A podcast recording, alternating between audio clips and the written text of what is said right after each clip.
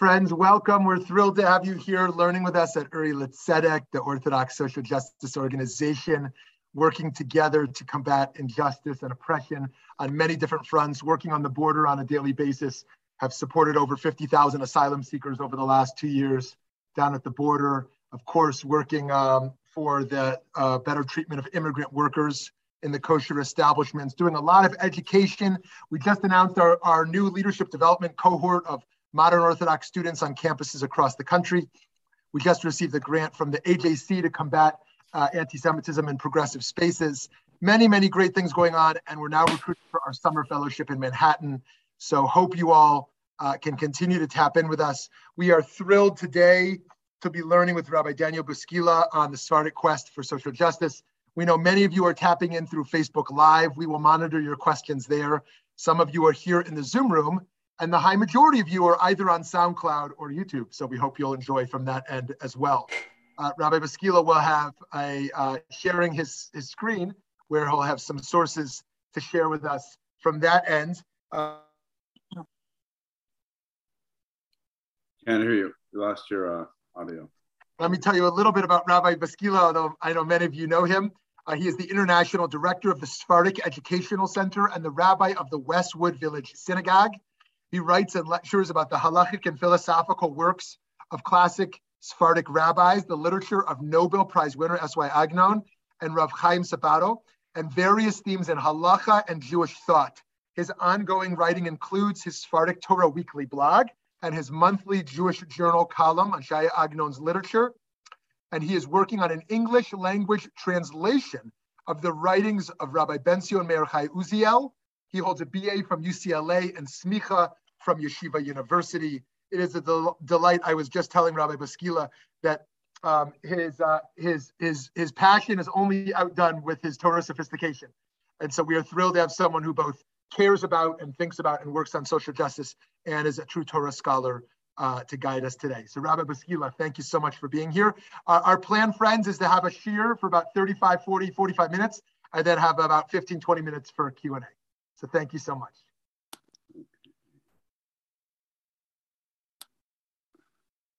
Good morning, everyone. Thank you so much, Rav, uh, Rav Shmuley, and thank you so much uh, as well to Eddie Chavez Calderon uh, for reaching out. It's a pleasure, uh, Eddie, to get to know you. I look forward to getting to know you more. Rav Shmuley and I go back uh, a few years here in Los Angeles, and uh, as I mentioned when I got on, without getting into all of that, um, but um, let, suffice it to say that there is really no organization in the Jewish world that I know that I feel more appropriately to be starting my day with on January 6th um, than Uri L'Tzedek. Uh, with all the work that they're doing and all the work that they continue to do, it's really uh, a great honor to be teaching on a subject very near and dear to our hearts, not only to my heart, the, the idea of social justice and uh, the rabbinic uh, Sephardic view on this, and um, how I feel that the Sephardic rabbis have uh, very often had, without actually even declaring social justice as the, the flag that they wave. Uh, unfortunately, today, um, and, I, and I think it's wonderful, you know, this is a, this is a necessity. An organization like Uri L'Tzedek, uh, calling out tzedek, tzedek tirdof, justice, justice you shall pursue, is unfortunately a necessity today in the traditional communities, in the Orthodox communities, because there's been a lack of emphasis placed on social issues when indeed you don't have to go further than the Torah itself to see how deeply social justice is very much a part of the Torah's legislation anything regarding foreigners and strangers and uh, le- uh, legislation regarding uh, Shemitah, the law, the sabbatical laws, and uh, all sorts of financial laws. Uh, Parshat Mishpatim, in and of itself, is one of the greatest statements on social justice. For whatever reason, uh, that's kind of taken a backseat to other issues, and it's so important to bring this voice out.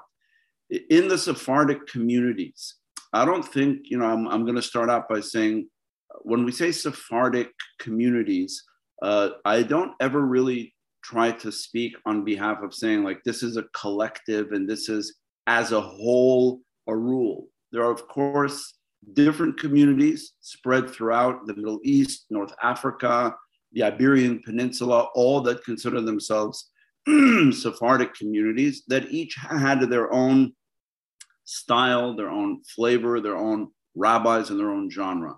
But as an overall rule, the Sephardic quest, if you will, for social justice was never really, as I said, a quest, a flag that they wa- that they waved or a banner that they had to wave. It was simply the way of life, and there's a reason for that.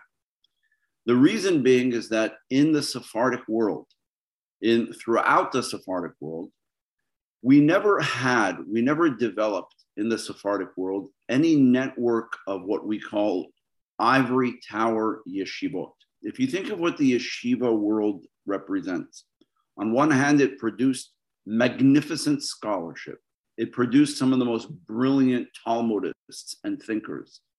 But the yeshiva world is set up to be an ivory tower, whereby people are gathered and sequestered from the realities of society. They don't live in the community. Uh, they're specifically asked to not live amongst the community. They don't deal with the community's problems. They don't have to confront the social or religious issues within any community. They deal with what's going on in the Bet Midrash. This is from time immemorial the world of what the yeshivot was. Therefore, in yeshivot, it's customary to be quite stringent when it comes to rulings and halacha because you can be, because you're not dealing with people, you're not dealing with real life.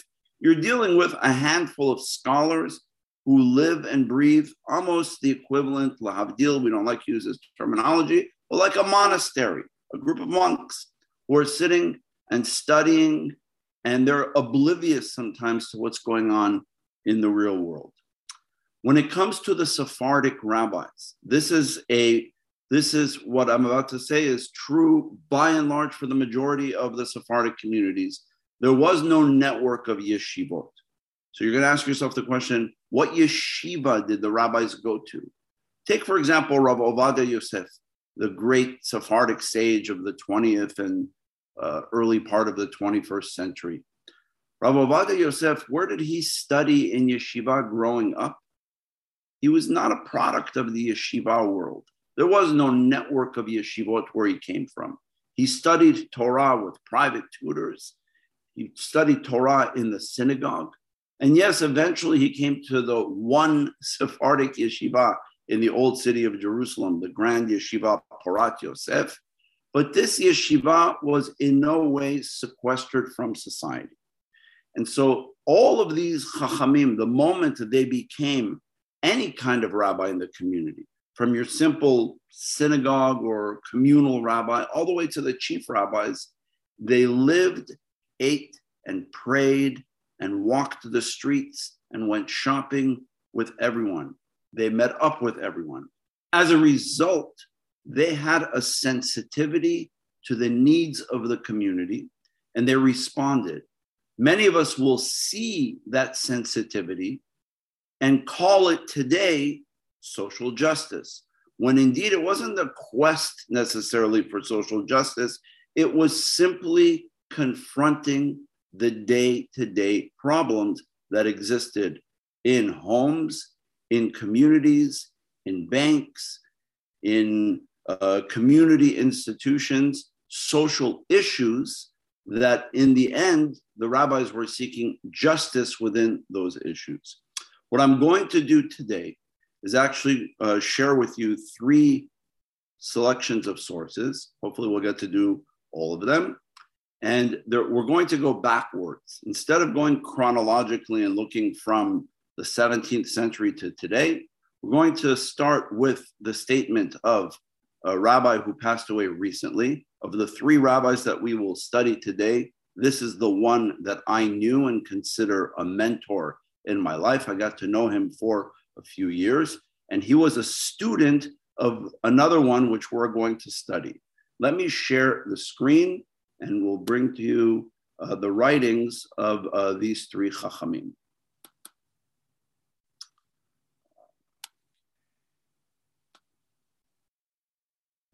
We?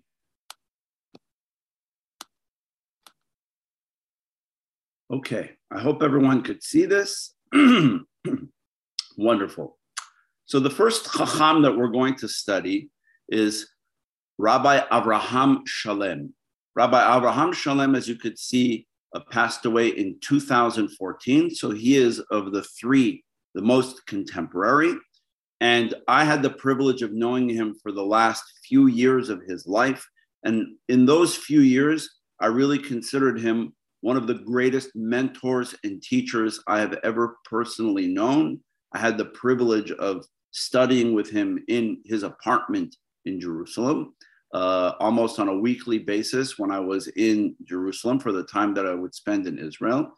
He was born in Jerusalem, comes from a long line of Sephardic rabbis dating back to the city of Salonika and uh, originally from Spain. Uh, he served as a rabbi in the diaspora. He was in the United States for three years, in Seattle in the Sephardic community. He was in Lima, Peru. He was for 25 years in Mexico City. And then eventually he came back to Jerusalem and he passed away eventually in the year 2014. An actually brilliant human being. Let's take a look and see what he teaches about this whole question of social justice and about dealing with and I, and I start with him not only because I knew him, but because specifically these two words, tzedakah umishpat. Okay, these for those who are familiar, for those who immediately hear the two terms tzedakah umishpat that come together, immediately this brings to mind the book of Genesis, Sefer Breshit, one of the very very few times, one of some of my favorite favorite times in the Torah or when God is speaking, thinking out loud. Okay. Here, God is not speaking to anyone. God is thinking out loud. And it is the on the eve of the grand event of Sodom, the whole question of the evil of Sodom. And you'll see that the evil of Sodom, one of the other reasons I chose this is you'll see how this will run as a thread eventually from the beginning here to the very last text we'll study the evil of Sodom, God suddenly says, Shall I hide from Abraham, from Abraham, what I'm about to do? And at this point, I'm in Genesis chapter 18, verse 16. Okay. Abraham, chapter 18, verse 18. I'm sorry. God says what I consider to be essentially at this point the mission statement of the chosenness of Abraham. Why did God choose Abraham to be the leader? We never know in the beginning.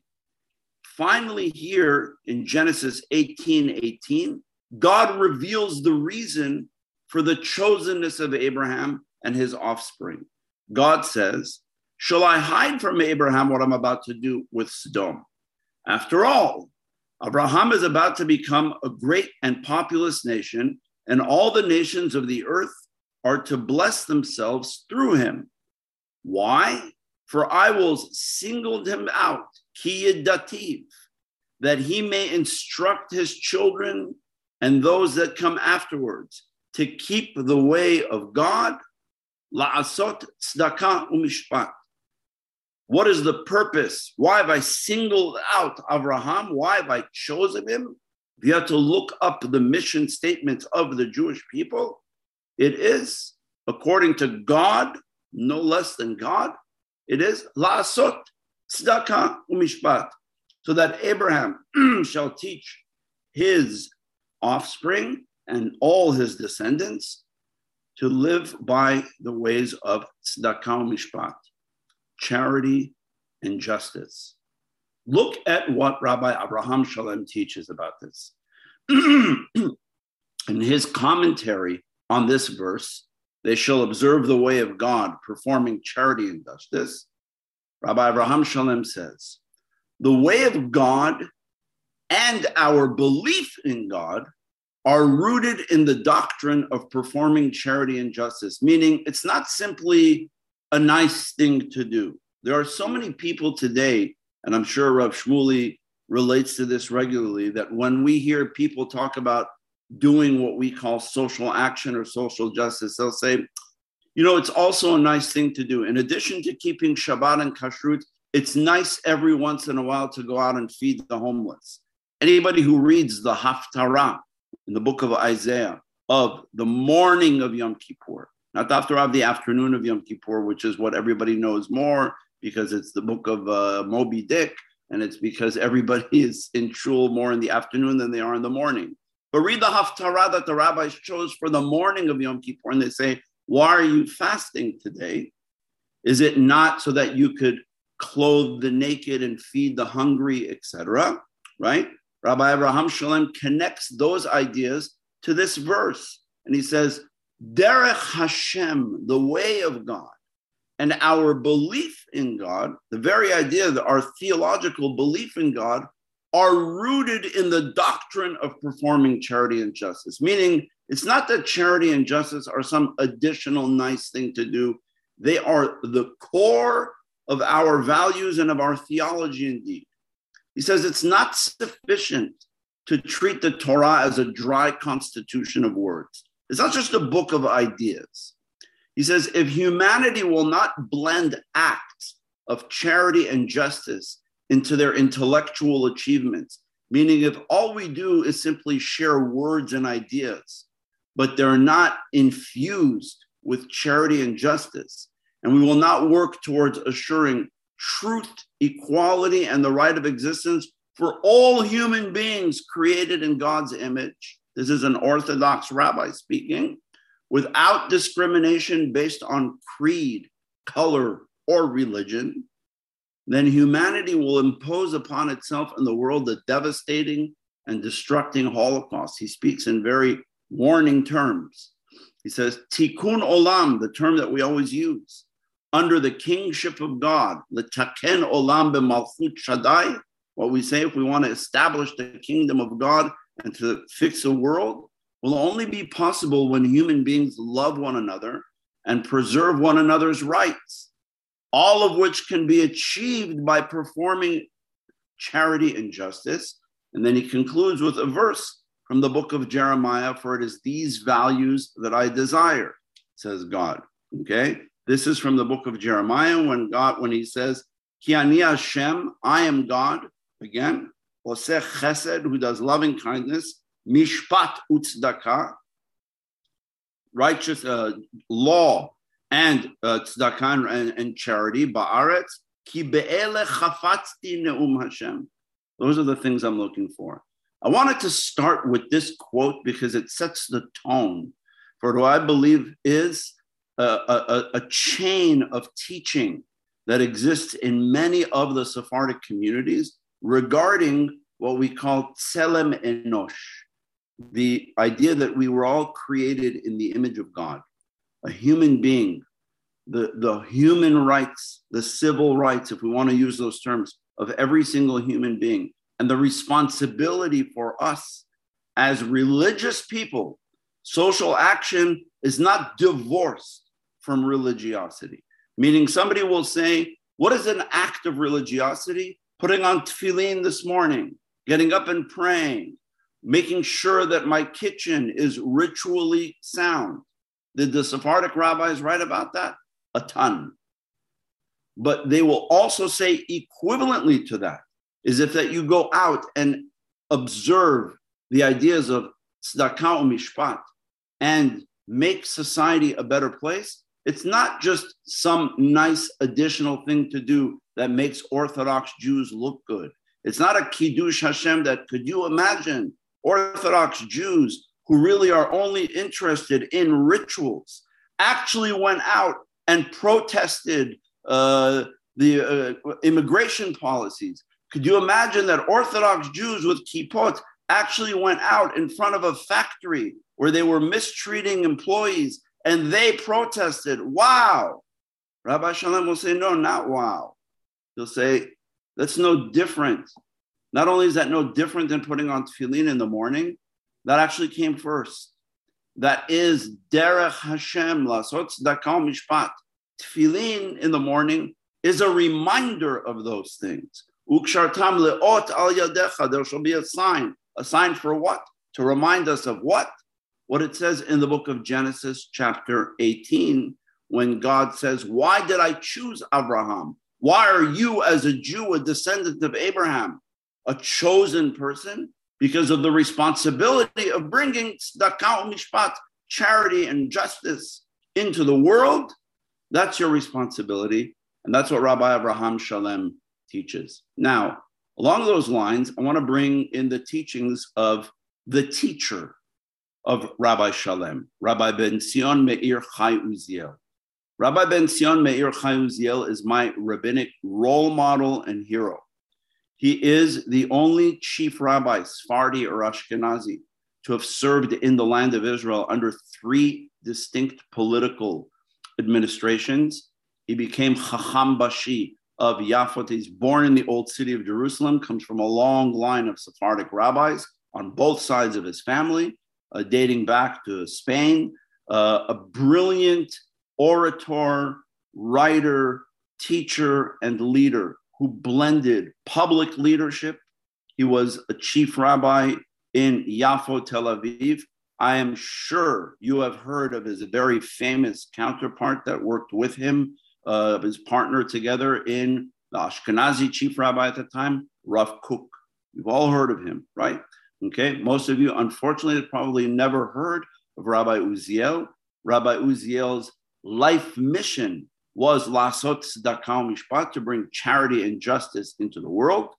And Rabbi Uziel uh, served under the Ottoman as a chief rabbi, and then was appointed chief rabbi of Eretz Israel, like the chief rabbi of Israel, but pre-state of Israel under the British mandate. And then in 1948 became the first Sephardic chief rabbi of Medinat Israel, the declared modern state of Israel. He was there together with Rabbi Herzog when they signed the Declaration of Independence in 1948. And then he died in 1953. Rabbi Uziel was Rabbi Shalem's teacher. Rabbi Uziel published nine volumes of She'elot Chuvot of Responsa, titled Mishpate Uziel. Today, there are about 25 volumes of Rabbi Uziel's writings in print. Uh, and as Rabbi uh, Shmuley mentioned in the beginning, uh, I'm currently working on a new original English language translation for the very first time of Rabbi Uziel's writings, which will be published hopefully sometime this coming year. Um, I'm working on this together with Rabbi Marc Angel, who wrote a biography that's going to be republished, and uh, together with uh, my new translations, creating a, a new volume. Rabbi Uziel um, wrote a lot about many areas of halacha, was 80 years ahead of his time in halachic issues.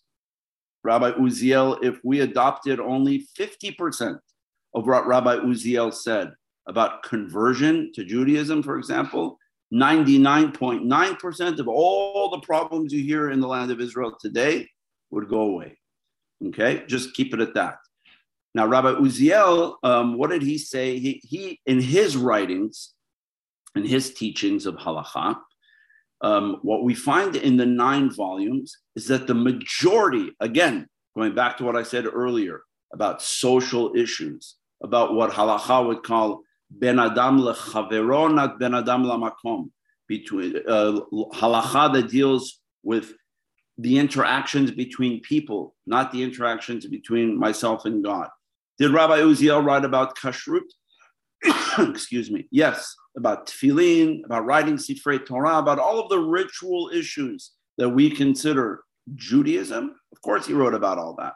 But when you look at the volumes of his writings of halacha, when it comes to matters of what we would call social justice, okay, or about social issues, the, the, it's just not a comparison of how much more he wrote about those issues.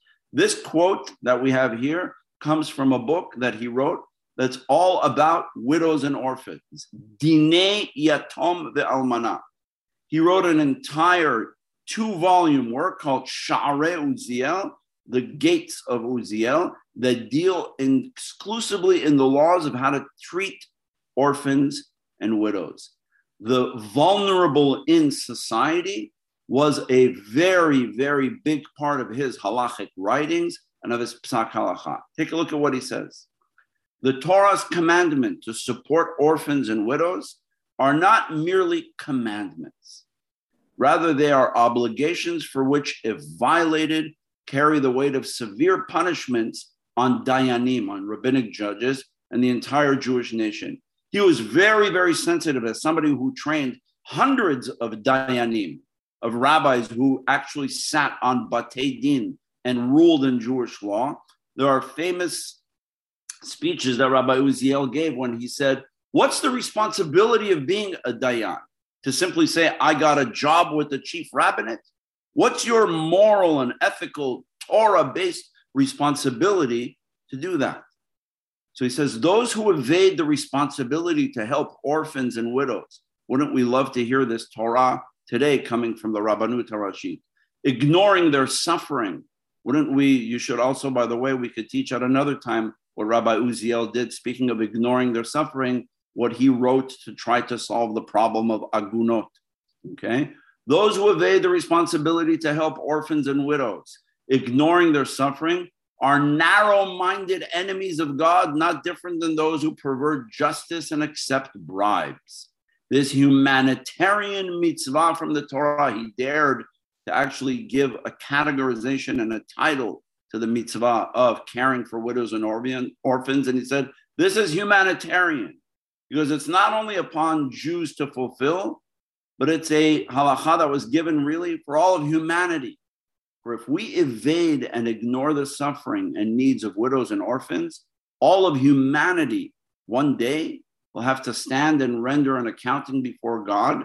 Avi hayetomim v'dayan ha'almanot. This is one of the expressions, one of the nicknames given to God, that God is the father of orphans and judge of widows. God cares, as we say every morning in the Psalms, for widows and orphans. God cares for those who are downtrodden.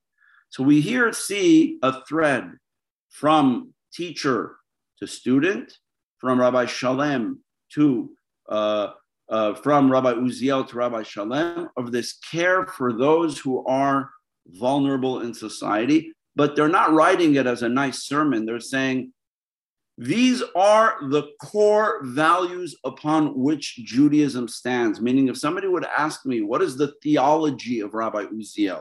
What is the theology of Rabbi Shalem as Orthodox rabbis? Their theology is not rooted in mysticism. Their theology is not rooted in how many pairs of tefillin you choose to wear in the morning or how many hours you wait. They could discuss that at length, but their theology, bottom line, is rooted in charity and social justice. Let's take a look at the last of the texts. Am I okay with time? I Have a little more. I'm doing all right. Okay.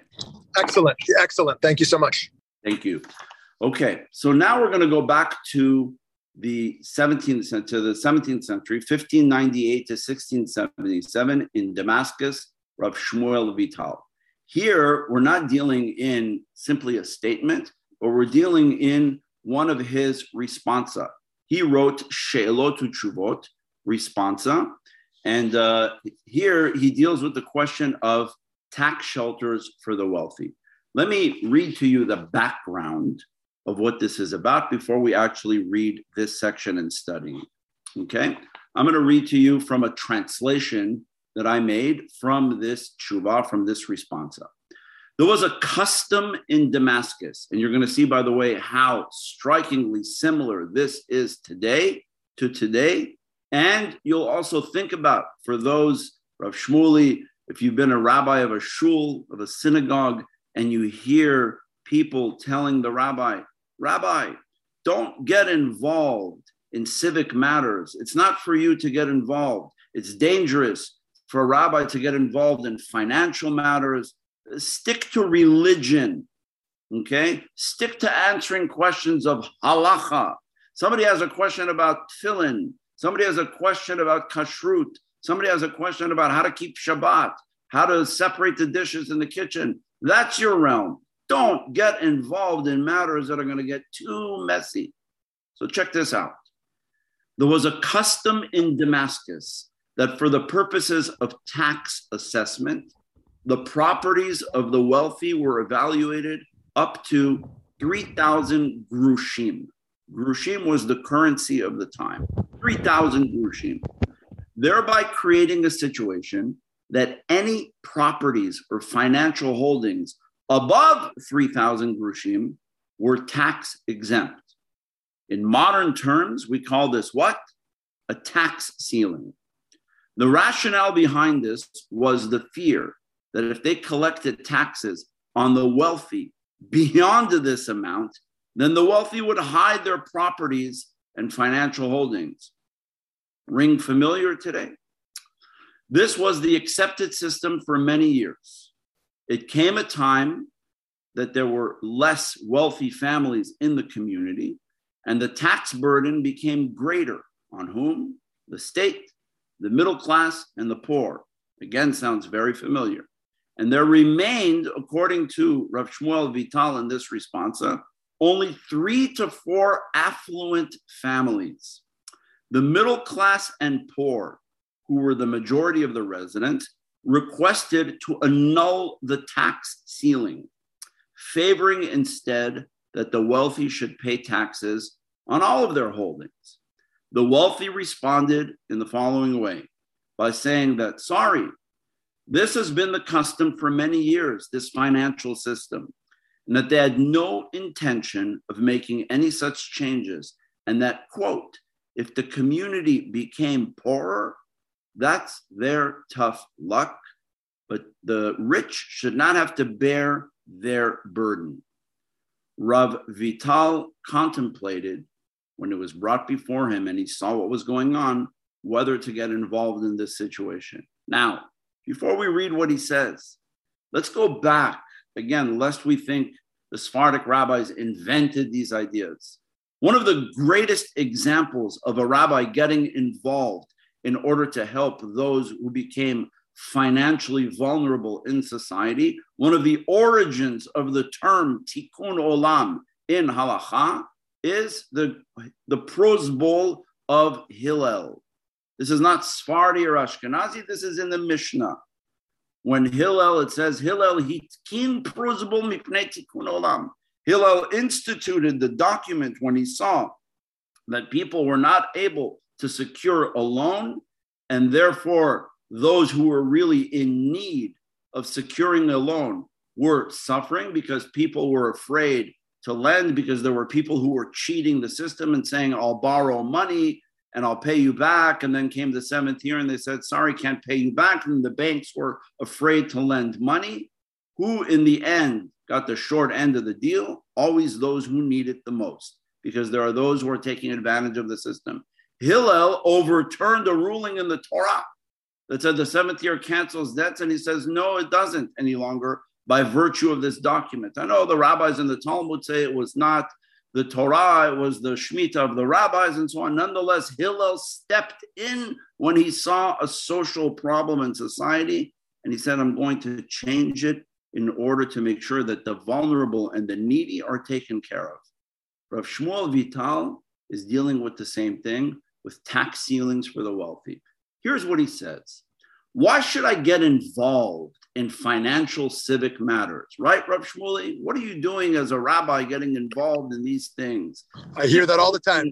Stick to what you know, right? I'm sure you hear this a hundred times a day.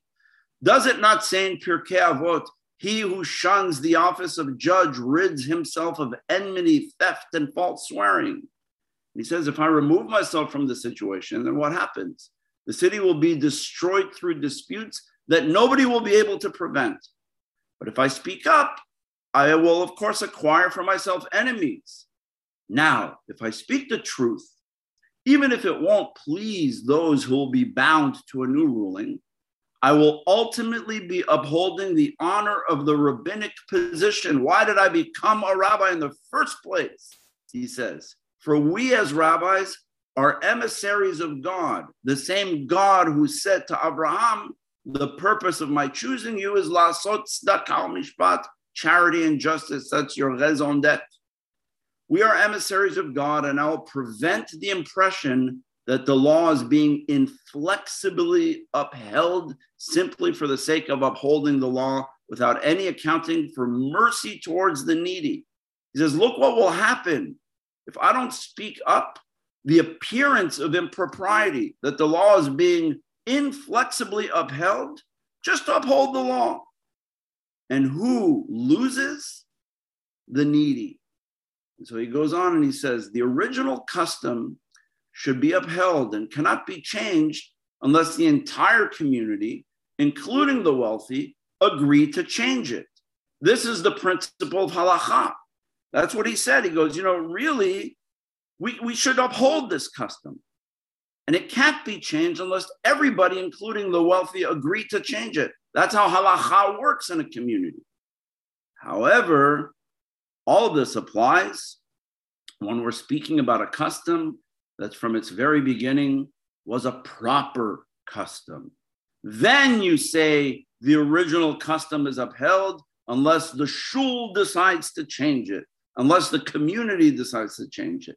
But when we are speaking about a custom that from its very origins, this tax ceiling of protecting the wealthy was designed in a way to create financial losses upon the poor and downtrodden, can we say that such a custom would find favor in God's eyes?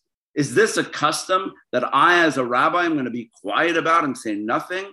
And I'm simply going to say, because the principle of halacha is that the whole community has to change it. He goes, the whole, this custom should have never existed in the beginning. The whole thing was designed to protect the wealthy. The whole thing was designed unethically. Would God view favorably a custom that takes a middle class person who has only 100 grushim in savings, and from that he must sustain his family, plus also pay taxes on the entire amount of his holdings? While a wealthy person blessed by God with 10,000 grushim from which he eats, holds lavish parties, and continues to amass savings, yet only pays on 3,000 grushim and is exempt from paying on the rest. Okay? Think about this for a moment. Rings awfully familiar to today. Okay? He continues and he says, The rich get richer while the poor continue in the path of poverty. Remember what we were studying up here when Lasot Mishpat, when God, why did God say, These are the values that I desire, this is the way of God to do charity and justice? When did God say this? Right before the whole episode of Sdom. What does it say here? He says, Rav Shmuel Vital says, the rich get richer while the poor continue in the path of poverty. Zohim midat sdom. This is the trait of sdom. What is the trait of sdom? In Pirkei Avot it says, Ha'omer sheli sheli v'shelcha shelcha. He who says, what's mine is mine and what's yours is yours. Okay. Zoe Mida Benonit. He goes, that's, you know, a middle of the path road. And there are some who say, Zohi Midat Sdom. this is the path of Sdom. This is the trait of Sdom. Selfishness. When we look in chapter one of the book of Isaiah, the Haftarah that we read annually on the eve of Tisha B'Av, Shabbat Chazon. What did that, what did that Haftarah call us? The Jewish people. It called us Ktsine Sdom, Kisdom Hayinu le'amorah daminu. We started to resemble the ways of Sdom and Amorah, and then God refers to us as Ktsine Sdom, as the officers of Sdom. What does that mean that we're the officers of Sdom? Simply put, we became a selfish society. The rich get richer, and the poor continue in the path of poverty. And all is okay as long as the rabbi sticks to what the rabbi knows to do and doesn't get involved in people's financial real estate holdings or their taxes, it's not for you to say, Rabbi, because you're going to make enemies. But Shmuel Vital made enemies. It wasn't popular when he wrote this tshuva. It's in writing entirely with a lot more detail than I brought here. Of course, he made enemies. Of course, he could have been bought and paid for by the wealthy like we hear in the stories of the destruction of the temple and the Kamsan Bar Kamsa stories where the rabbi sat silent and said nothing because they were bought and paid for. This is not the way of the Torah. And the Sephardic rabbis, these three examples that I brought you, I don't think they're unique necessarily uh, compared to Ashkenazi rabbis. There are many, many, many Ashkenazi rabbis who have also been warriors and fighters for social justice. It's just that what we find here, and I could show you many, many other examples if I had the time, that for many of the Sephardic rabbis, by not being in the ivory tower of their yeshivot, by not sitting only in the Bet Midrash and dealing with books and with scholars and with ideas, right? They dealt with all of that. Maimonides was a great thinker, but he was also a person in the community. Rabbi Uziel was one of the most brilliant thinkers. In addition to all of his halachic writings, he wrote a philosophy that matches and perhaps outdoes in many respects that which Rav Kook wrote in Hegione Uziel, brilliant theological, philosophical ideas. But he was also somebody who dealt on a day to day basis with the needs of widows and orphans. The story that we hear a widow telling that when she came to see Rabbi Uziel and he needed funding, and she said she was cold outside, not only did he give her money, charity from his discretionary fund, he also took off his rabbinical gown, the beautiful royal robe that the Sephardic chief rabbi wears. He took it off and wrapped her in it and said, Go home with it. Do not walk in the streets cold. These ideas serve as the central core teachings of many, many of the Sephardic rabbis. Indeed, they view Judaism through these lenses. They will indeed argue the opposite. Rabbi Uziel actually argued the opposite and said, Now that we have come to Israel, he said this in a rabbinic address in the 1940s to rabbis who were about to become dayanim and rabbis of cities. He said, Now that we have come to Israel and we're no longer in the diaspora, it's time to up our game. And he says, Guess what? Once upon a time, being a rabbi was only the realm of ritual. That's for the diaspora. And that rabbis can continue to do locally in their synagogues. But what is the chief rabbinate supposed to do? Deal with all matters that we would call in Israel, that we in the United States would call tikkun olam, that in the state of Israel, in, in secular circles, they would call tzedek chevrati, social justice. Rabbi Uziel would say this is not tikkun olam or tzedek chavrati, meaning it is, but he would say this is simply put halacha at its highest level. The halacha, as a matter of fact, when it came to his writing an introduction to the laws of uh, what we call choshen mishpat, all the laws of civil matters, in his volume on choshen mishpat, on the laws of civil uh, legislation, he wrote a special introduction and he said, here, I have to write a special introduction to this because this is halacha. This is what's going to make or break our return to the state of Israel, to the land of Israel, and to build a state. We're not building a state of Israel in order for the Rabbanut to only be dealing with who keeps kosher and who keeps Shabbat. He says those are not realms of the Rabbanut at all. What the Rabbanut Rashid became in Israel today versus what Rabbi Uziel originally envisioned is is the is like from a different solar system.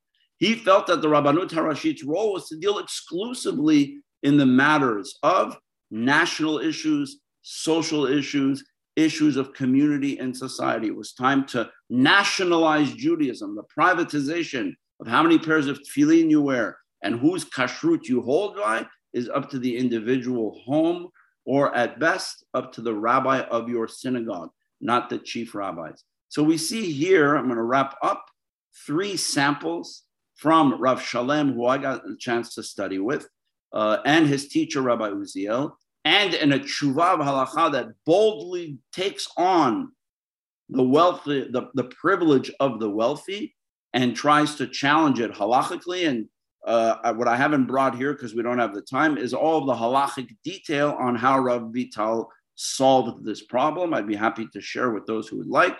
This is uh, one of the great legacies of many of the Sephardic Chachamim in their quest for social justice. Uh, and again, I was pleased, especially to be talking about matters of social justice in this context with Rav Shmuley, with Uri L'Tzedek, this wonderful organization, especially on this day, January 6th. Thank you, everyone. I'm, wow. I'm, Thank I'm you so much. Thank you so much, Rabbi Bouskila. So, so much to think about, so much great learning. So, friends, we want to open it up to you for questions, whether you're in the Facebook Live or we could start with folks here in the Zoom room. Please uh, feel free to unmute yourself. I don't know if there's a, I see question, something in the chat. Let me, let me unshare. Uh, stop the share. Yes, okay. And if no one is unmuting themselves yet, there's a there's a few things in the chat that you might you might want to yeah, look at as well. To look at it here. I, I can just read it out loud so that you don't have to punt for the question I posted. Oh, great, great. Um, so, uh, Rabbi Bouskila, thank you so much for um, for all the learning you do and, and sharing you do.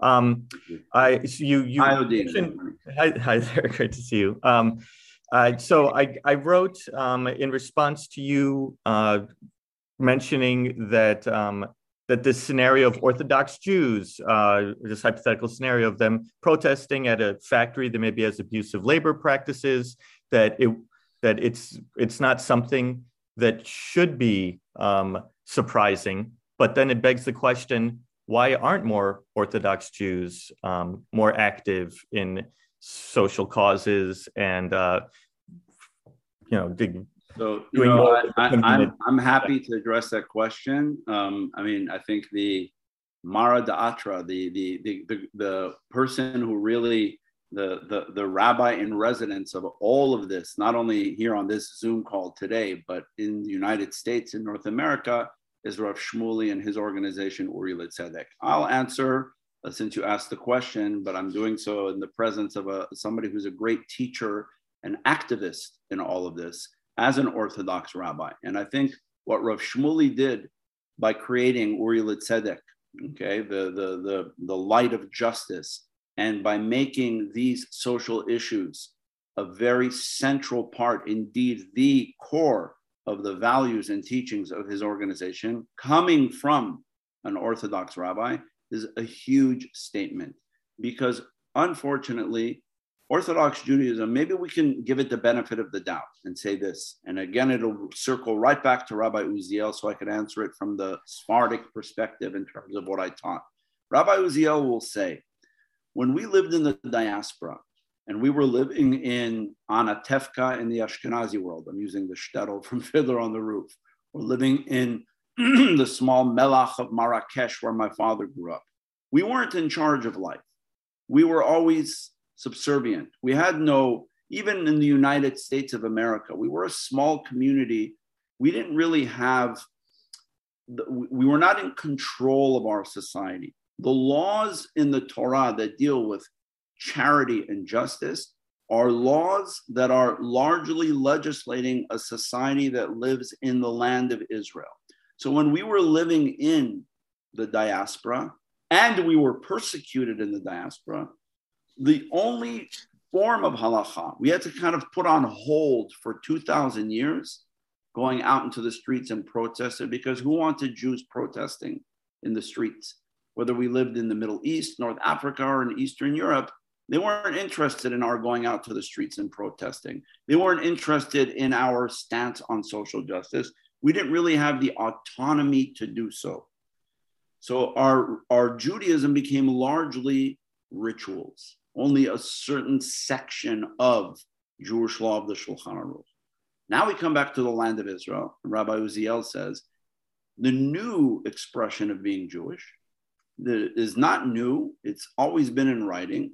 The opportunity has renewed itself for us to create a chief rabbinate which deals exclusively in social matters. Bring that to the United States and say the emancipated Jew in the United States of America who was able to march. Yes, were there many Jews fighting for civil rights in the 1960s? Many more than we have today, unfortunately, who are fight, were fighting for civil rights. What was a great Kiddush Hashem? Although, you know, again, Rav Abraham Joshua Heschel would say, what I did by marching in civil rights hand in hand with Martin Luther King was not a Kiddush Hashem. Maybe it was a sanctification of God's name, but it was my Judaism. I was praying with my legs. This is what we do. I was compelled to do it, not because, wow, it's really important for me to do. This is what being Jewish is. How could I sit by and just watch and say nothing? What's happening, unfortunately, is that in many, many Orthodox communities, uh, the education is still largely rooted around rituals. And very, very once in a while, depending on the school, there will be a uh, an inclination towards also caring about what's going on in society in so in matters of social justice. So I think that's why I think because you know the for a long time we were accustomed to a Judaism that was largely synagogue and ritual based and not going out into the streets or even a rabbi writing like Rabbi Shmuel Vital did about tax uh, ceilings for the you know, to, to, for the sheltering money for the wealthy and so on. We're saying eh, that's not what a rabbi does. A rabbi should give a talk. Imagine if you were trying out. To, imagine if Rav Shmuel Vital were trying out to be a rabbi. He was invited to another community. And They said, "This is your Shabbat sermon where you're trying out to be a rabbi." Imagine if he gave that talk that I read. What would the community say? They would say, "You didn't really talk about Judaism. I wish you would have talked about God and all that." And he would say, "No, I did talk about God." This is God. God, thousands of times in the Torah says justice, charity. It's all over the Bible, everywhere. This is God. It just sounds to us today too social. And so it takes organizations like Uri L'Tzedek and other such teachings like this and elsewhere to bring that voice into our communities so that, please God, for, for Rav Shmuley's grandchildren, they won't need to have Uri L'Tzedek. It'll be part of every Orthodox school. Now he's setting, you know, he's planting the seeds so that one day, hopefully, the majority of the Orthodox schools, this will be an automatic and no brainer that if something's going on in society, of course, as Orthodox Jews or as religious Jews, use the term as you will, we go out and make a voice because it is what God wants. It is what God asked of Abraham and it's the essential identity of what it means to be a halachic Jew. Keep in mind that all three of the rabbis that we read, while they never used the term Orthodox, it didn't exist during in the 17th century. Rabbi Uziel and Rabbi Shalem never called themselves Orthodox rabbis. Those terms were largely for Eastern European Jews. The Sephardic rabbis never used that kind of terminology, but they were halachic rabbis, super halachic rabbis who said the core central values and indeed theology of Judaism lies in the matters of Ben Adam lechavero, between man and fellow man, between human beings, and the idea of human rights of protecting every the right of every human being created in the image of God, irrespective of race, religion, and creed, is the mission statement of the Jewish people, going back to what God said to Abraham. So that was my very short and long answer to your short question. Uh, other questions, um, uh, or let me see what else was in the chat. There's anything. Um, uh, yes, you know, so so Rabbi Laurie Green writes that even progressive rabbinical schools never really study these texts. So it, it, there's no doubt. Unfortunately, these texts that I presented today um, why is it that I'm taking upon myself to translate the writings of selection, of course, not all the writings of Rabbi Uziel, because nobody ever really teaches these texts. And much like uh, Uri L'Tzedek exists in order to bring the voice of social justice into Orthodoxy, the Sephardic Educational Center that I lead exists by and large, amongst other things, to bring the voice of Sephardic Judaism into curricula. I hope that my grandchildren, there will not be the need for an organization called the Sephardic Educational Center. I hope that there will never, ever be Sephardic studies classes 100 years from now. I hope that when students sit and study Jewish law, it includes Rabbi Uziel and Rav Kook and Rabbi Soloveitchik and uh, Rabbi Yosef Messas, that there's no distinction that it shouldn't be that we're having an introduction to Talmud and it's exclusively through the lenses of a handful of rabbis, and then we bring in one Sephardic class. That makes absolutely no sense. Um, that's due to a lot, a lot of other issues. But um, yes, uh, these writings largely are not available in many of the rabbinical schools or even in the high schools because they're still in their original. They're in Hebrew. And those who cannot access the originals, you know, Rabbi Soloveitchik originally wrote Halachic Man. It was originally an essay called Ish Halacha. Somebody translated and it became famous. Heschel wrote his great work, The Prophet, in German. Somebody translated, it became famous. The Chen Hala Vehala. Heschel wrote his masterpiece work on the theology of ancient Judaism, Torah, Torah Min HaShamayim, uh, the heavenly Torah. Somebody translated, and suddenly people started to study it more and more. Unfortunately, in the United States, many do not have access or ability to uh, read texts in their original, in the Hebrew language. And so it takes the work of translation in order to make the ideas of some of the great, great minds that we've had that all operated elsewhere. Soloveitchik, Heschel, were not American. Rabbi Uziel was did not live in the United States. So you know the rabbis wrote in Yiddish and Hebrew and in, in Arabic. Somebody wrote a book a long time ago called uh, the guide that we call the Guide for the Perplexed. He wrote it in Arabic to a very very educated literary crowd who read Arabic. Only when it was translated into Hebrew that people start reading it. Otherwise, what would the Rambam's Maimonides' Moreh Nevuchim be? Would be to the handful of elite who could read a very, very highly sophisticated literary Arabic. Only when we translate, it becomes available. So that's part of what we're doing. Rabbi, if I can take the privilege of the last question here, um, sure, I, I, even though it's a it's a big one, I think. Um, you know, in making the move from the interpersonal to the systemic, from the Ben Adam Lechavero uh, into the governmental. Yeah. Um, as you said, well, and is important to remind, the Sephardi world is so broad and so complex and has so many components. But maybe you can share some general trends in which there may be more barriers or more ease in Sephardi history in relationship to surrounding Gentile societies to make the leap from the Ben Adam Lechavero, from the halachic into the governmental and the systemic, either whether that's pre Medina, in Medina Israel, or in America today. Um, how, how do you think about that translation from yeah. how we treat people individually to how we advocate for policy?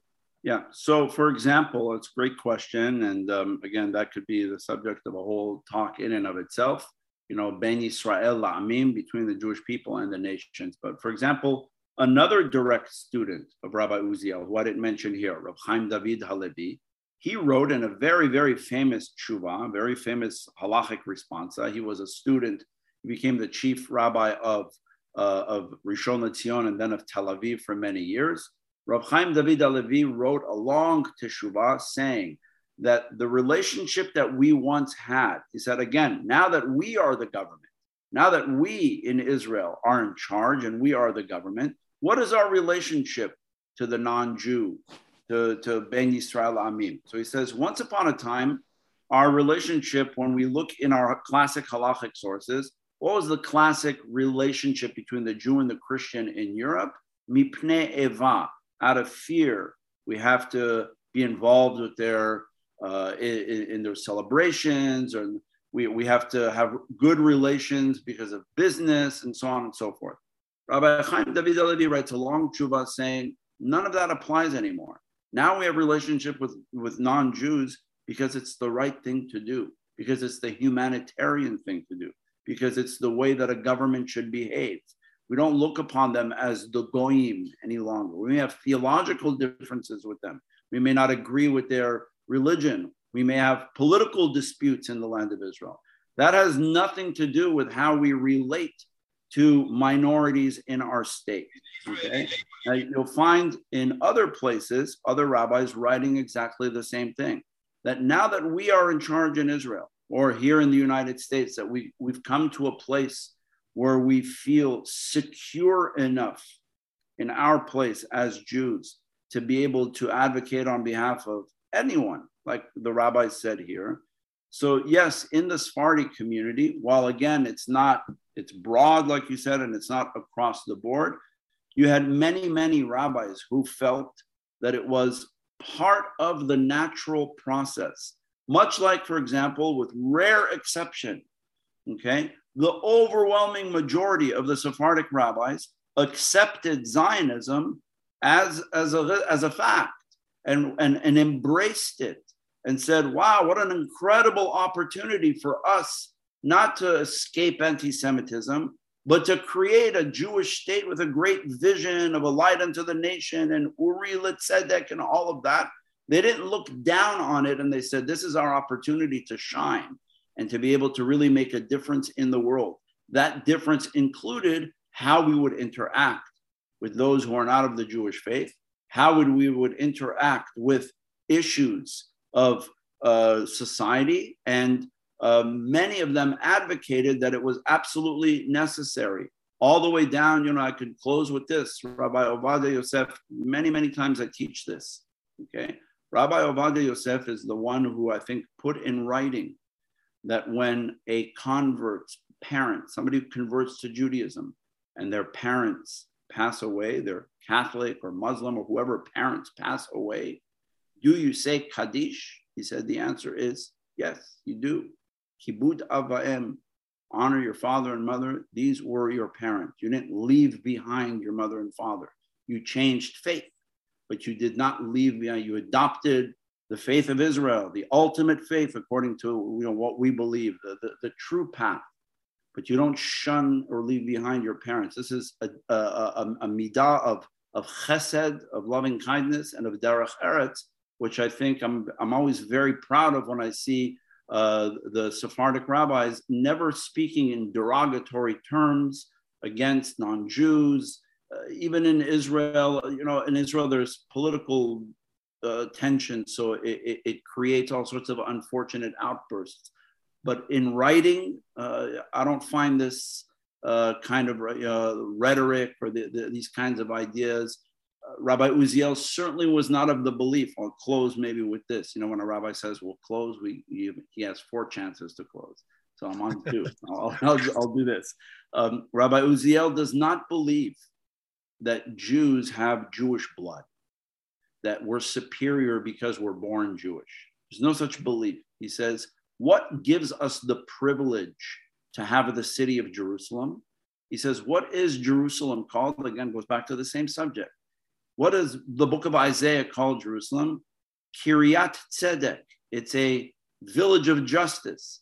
He says, What gives us the privilege to have sovereignty in Jerusalem?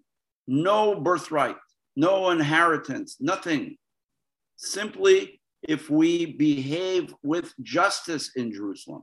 He says, Where do we know that from?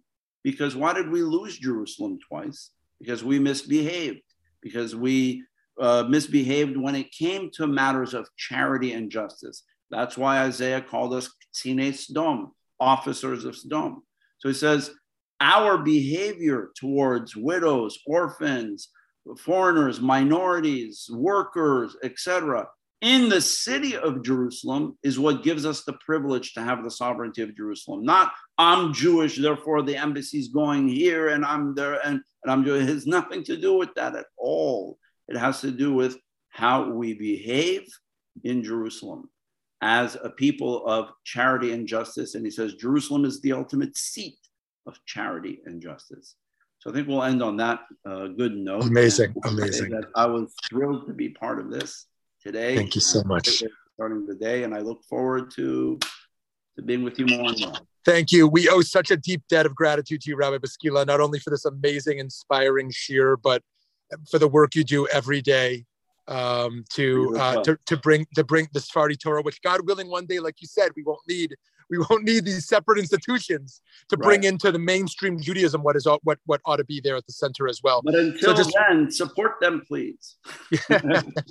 Wishing you so much continued bracha, and all good things in the coming year. Thank all the best. So Shabbat shalom to everyone. Thank you. Thank you. All the best. Kol